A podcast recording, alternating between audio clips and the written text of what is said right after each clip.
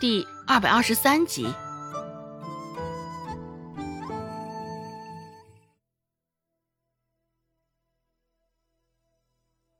周芷环顾了一圈，没有看到孟婆子的身影。正打算收回视线时，孟婆子出现了。孟婆子坐在牛车上，一颠一颠的赶来。牛车上还坐着周有贵他们几人。本就比较狭窄的牛车，坐了这么多人，挤挤挨挨的，都有些心疼那头牛了。车钱是周有巧付的，周有巧也甚是不满，心里兜着满分的怨念，只是一句怨言都不敢讲，偏生脸上还得带着万分的情愿。现在这一家人全来齐了。孟婆子拄着一根较为粗实的木棍，一瘸一拐的走上前。原本还对口说着双簧的两个人，现在也停了下来，紧闭上嘴。周芷松了松紧绷的眉头，耳根子也算是清静了些。孟婆子现在一张脸黑的吓人，本就是不愿来这里丢人的。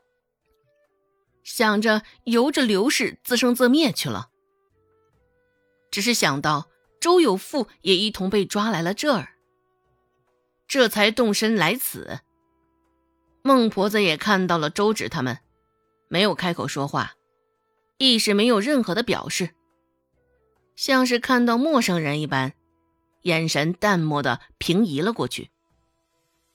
一群人在吵吵窃窃议论着什么时候开审。几个小官兵就将人带上来了。刘氏与周有富两个人现在都狼狈的要死，头发蓬松，身上也是乱糟糟的，恹恹的，两个人也没有什么精神。刚刚两个人被分开了关押，还没来得及对词儿，现在在众目睽睽之下，也不敢多声张些什么。刘氏与周有富就这样战战兢兢的等待着审判，接受着周围的指指点点。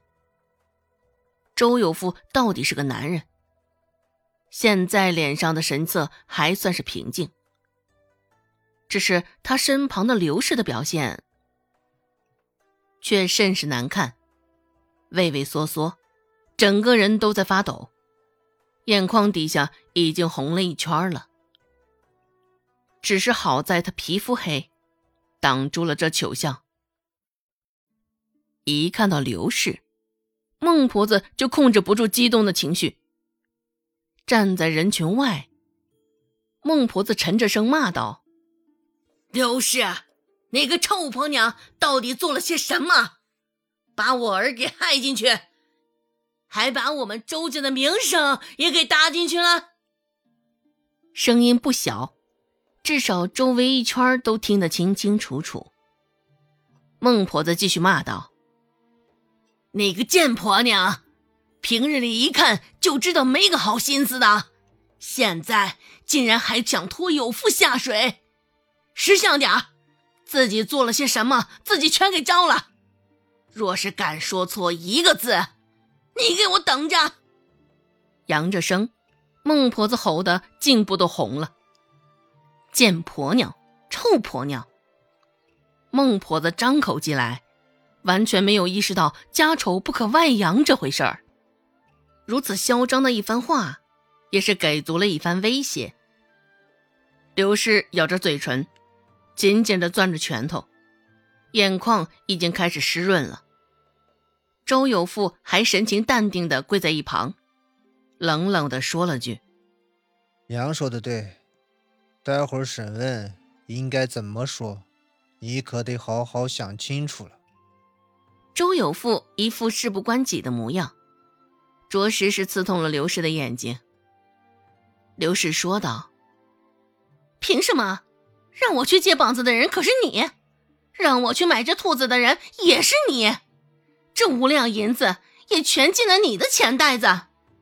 凭什么现在出了事儿？”我要替你全部兜下来。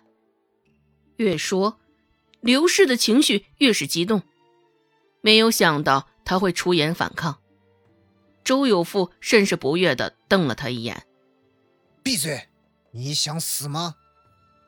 本想吓住他，只是没有想到，效果却是反其道而行了。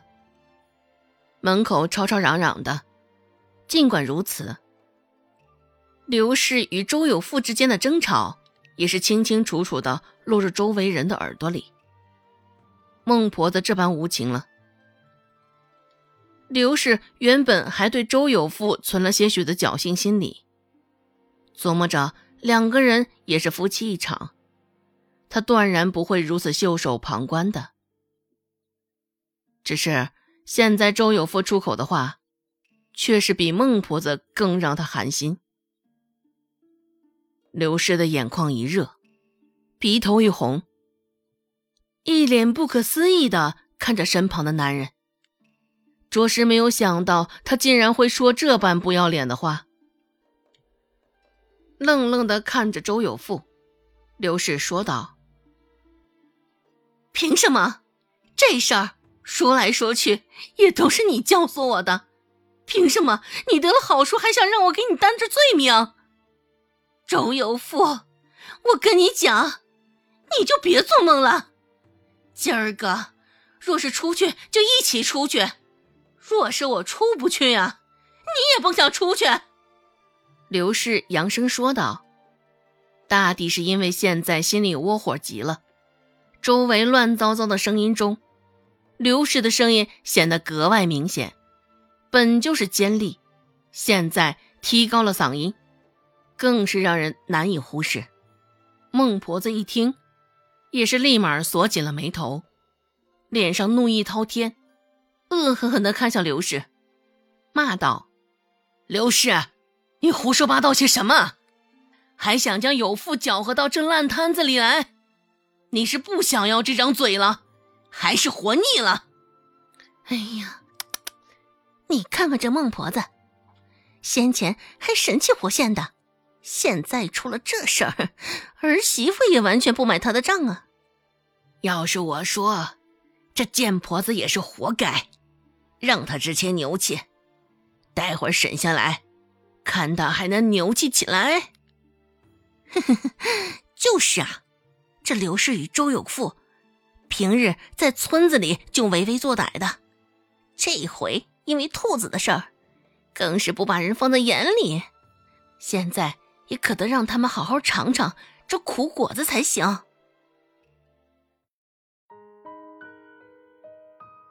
本集播讲完毕，感谢您的收听，感兴趣。别忘了加个关注，我在下集等你哦。